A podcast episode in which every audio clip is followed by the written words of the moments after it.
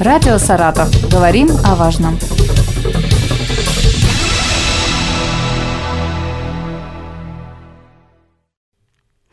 Здравствуйте, в студии Вести ФМ Елена Тёмкина. Сегодня 27 января, одна из самых важных дат в истории страны. День полного снятия блокады Ленинграда. На протяжении 872 дней жители города вынуждены были существовать в нечеловеческих условиях. Сегодня школьникам, студентам рассказывают о блокадном хлебе. Помните, как у Ольги Бергольц? 125 блокадных грамм с огнем и кровью пополам о миллионах погибших, о подвиге простых людей, ставшим вечным примером мужества и стойкости.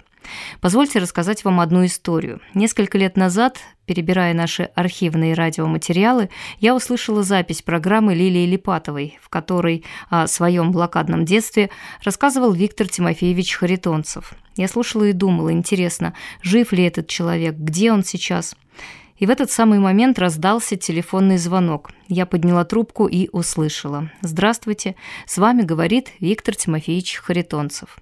Вот такая почти мистическая история. И сегодня я позвонила Виктору Тимофеевичу сама и в очередной раз попросила его вспомнить детские годы и жизнь в блокадном Ленинграде. Пять человек, четыре брата, одна сестра. Когда началась война и когда эта блокада, у нас 1942 году умирает первый папа. Потом умирает мама. Мы остаемся в блокаду втроем. Я самый младший, сестра 6 лет старше, и брат был 15 лет. Он уходит работать на большевик завод. Ну, нам надо же кормить нас, пока в дедом не определили. И э, там он и жил, а нам носил потихоньку то, что им там давали, он там спал и жил. Ну и большое блюдо приносил всегда. Набьет воробьев, наварит, приносит к нам. Мы через него жили. Вот. Война идет. Видимо, в 43 году немножко немцы прижали, нас начали эвакуировать через э, дорогу жизни, Лазовская. И вот мы плыли на пароходе, помню, в трюме сидели, сестра говорит, я говорит, пассаж, вижу в трюмте, что там. Смотрим, плавают куклы, игрушки, хоть небо нас и охраняли, война с война разбомбил с детьми пароход. Потом нас, помню, причалили от берега примерно ну, метров 50, сделали настилы, и мы по настилам выходили на землю, на берег все сразу, я говорю, все время тебя поддерживала, смотрю, тебя нету. Я начала плакать. Подходит ну, сопровождающий, говорит, ты что плачешь? Да у меня был брат, куда, куда делся-то? Стой здесь, я сейчас все узнаю. Но она приходит через некоторое время и говорит, не плачь, твой брат жив, была команда, чем младше, тем дальше в тыл. Я уже попал, я пошел по областям, попал в Горьковскую область в детдом. Детдомов таких специальных не было. Мы занимали школы, в классах сделали топчаны, как, соломенные подушки, соломенные матрасы. Вот там проживал нас 30 человек. Что характерно, я помню, воспитатели в основном были военные. Я уже во втором классе учился. Приходят нас будить эти воспитатели, говорят, ребята, дети, война кончилась. Что мы творили? Подушки кидаем, солома летит, а они стоят и удивленными глазами, вот это не запомнишь этот момент, смотрят на нас, как мы восприняли что война кончилась. Про блокаду вы помните что-нибудь? Вот те годы, ну, когда вы маленькие. одно. Это вот бомбежка, и как бегали мы в бомбоубежище, когда бы в детдоме находились. Вот это я помню. Все. Ну, я помню, что ж, блокаду, вот умерли папа и мама такие вот моменты. Виктор Тимофеевич, а я знаю, что вы общественной деятельностью до сих пор занимаетесь. Я общественник. Ходил в школах. Школы собирали третий по шестой класс. У меня даже снимки есть с детьми. Детям в школе, что вы им говорите? А, Чему вот. их учите? Расскажите. Они, значит, так. Во-первых, я историю. Потом рассказываю, как в детдомах, как надо беречь старшее поколение – маму, папу, дедушку, бабушку. Вот представьте себе быть одному.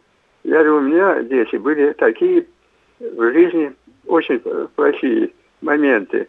Поведут нас взрослого, уже поведут в Дзержинский поле в театр. Идешь и около буфета проходишь, и кричит, мам, купи мне это. Мам, у меня, говорит, дядя доходил до слез. Почему это не мне? Почему это не я? Конечно, это было для того обидно. Напомню, что у нас на связи был житель блокадного Ленинграда Виктор Тимофеевич Харитонцев. И еще одна короткая запись. Нинель Владимировна Глушкова. Всю блокаду со своей мамой она прожила в Ленинграде.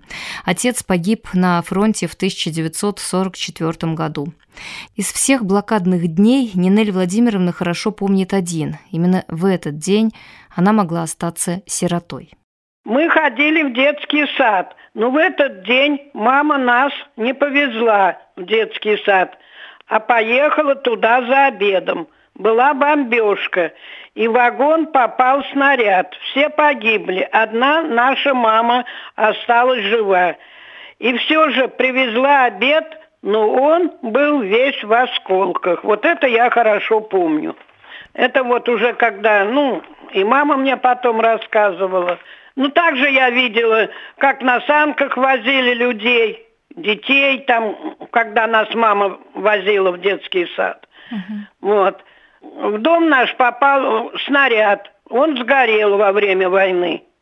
И хорошо помню, что нас переселили, э, рядом с нами был пятиэтажный. И мы там доживали, пока не вернулись, которые эвакуировались люди. И нас выселили. И тогда мы пять лет скитались по знакомым, потому что нас поставили на очередь. Ничего нам не дали сразу. Еще я вам вот обязательно хочу небольшой стишок. Мы знаем, клятвы говорить непросто. И если в Ленинград ворвется враг, мы разорвем последнюю просто лишь на бинты, но не на белый флаг.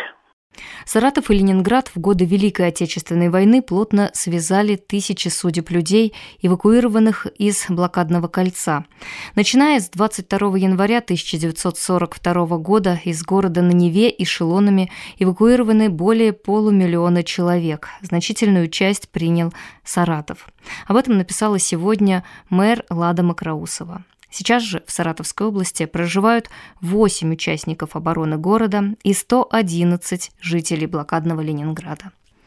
Еще одна важная дата, о которой сегодня мы не имеем права забывать. 27 января 1945 года советская армия освободила крупнейший нацистский лагерь смерти Освенцим котором погибли, по разным оценкам, от полутора до четырех миллионов человек. Точное количество погибших в Освенциме так и не удалось установить, поскольку многие документы были уничтожены, а сами немцы не вели учет жертв, направляемых в газовые камеры сразу по прибытии. В основе Холокоста расовая теория нацизма, идея о превосходстве арийской расы над другими, признаваемыми неполноценными расами, представление о мировом еврействе как главном враге германской нации. Освенцим, известный также под немецким названием Аушвиц, созданный весной 1940 года на оккупированной территории Польши, вначале предназначался только для польских политических заключенных. С лета 41-го в лагере начали производиться работы по превращению его в последний пункт назначения для миллионов людей, депортируемых из стран, входящих в сферу влияния Третьего рейха. После нападения в июне 41-го на Советский Союз нацисты стали отправлять в Освенцим советских военнопленных, а затем и гражданских людей, первые эшелоны с которыми прибыли в лагерь в октябре 1941 -го. В конце 1944 года в условиях развернувшегося наступления Красной Армии нацистское руководство, пытаясь скрыть следы преступлений, отдало приказ о демонтаже газовых камер, крематориев и полной ликвидации Освенцима. Однако ликвидировать лагерь и уничтожить оставшихся в нем узников нацисты не успели. В эти дни в России проходит ежегодная неделя памяти жертв Холокоста. Она проводится на федеральном уровне с 2015 года. В прошлом году более тысячи мемориальных, культурных, образовательных, просветительских мероприятий недели памяти прошли в 82 регионах страны. В этом году еврейская община Саратова и Саратовской области по традиции присоединилась к неделе памяти жертв Холокоста. Просветительские мероприятия при поддержке правительства области будут проходить до 31 января. В программе использованы материалы ГТРК «Саратов», РИА Новости и открытых источников. Радио «Саратов». Говорим о важном.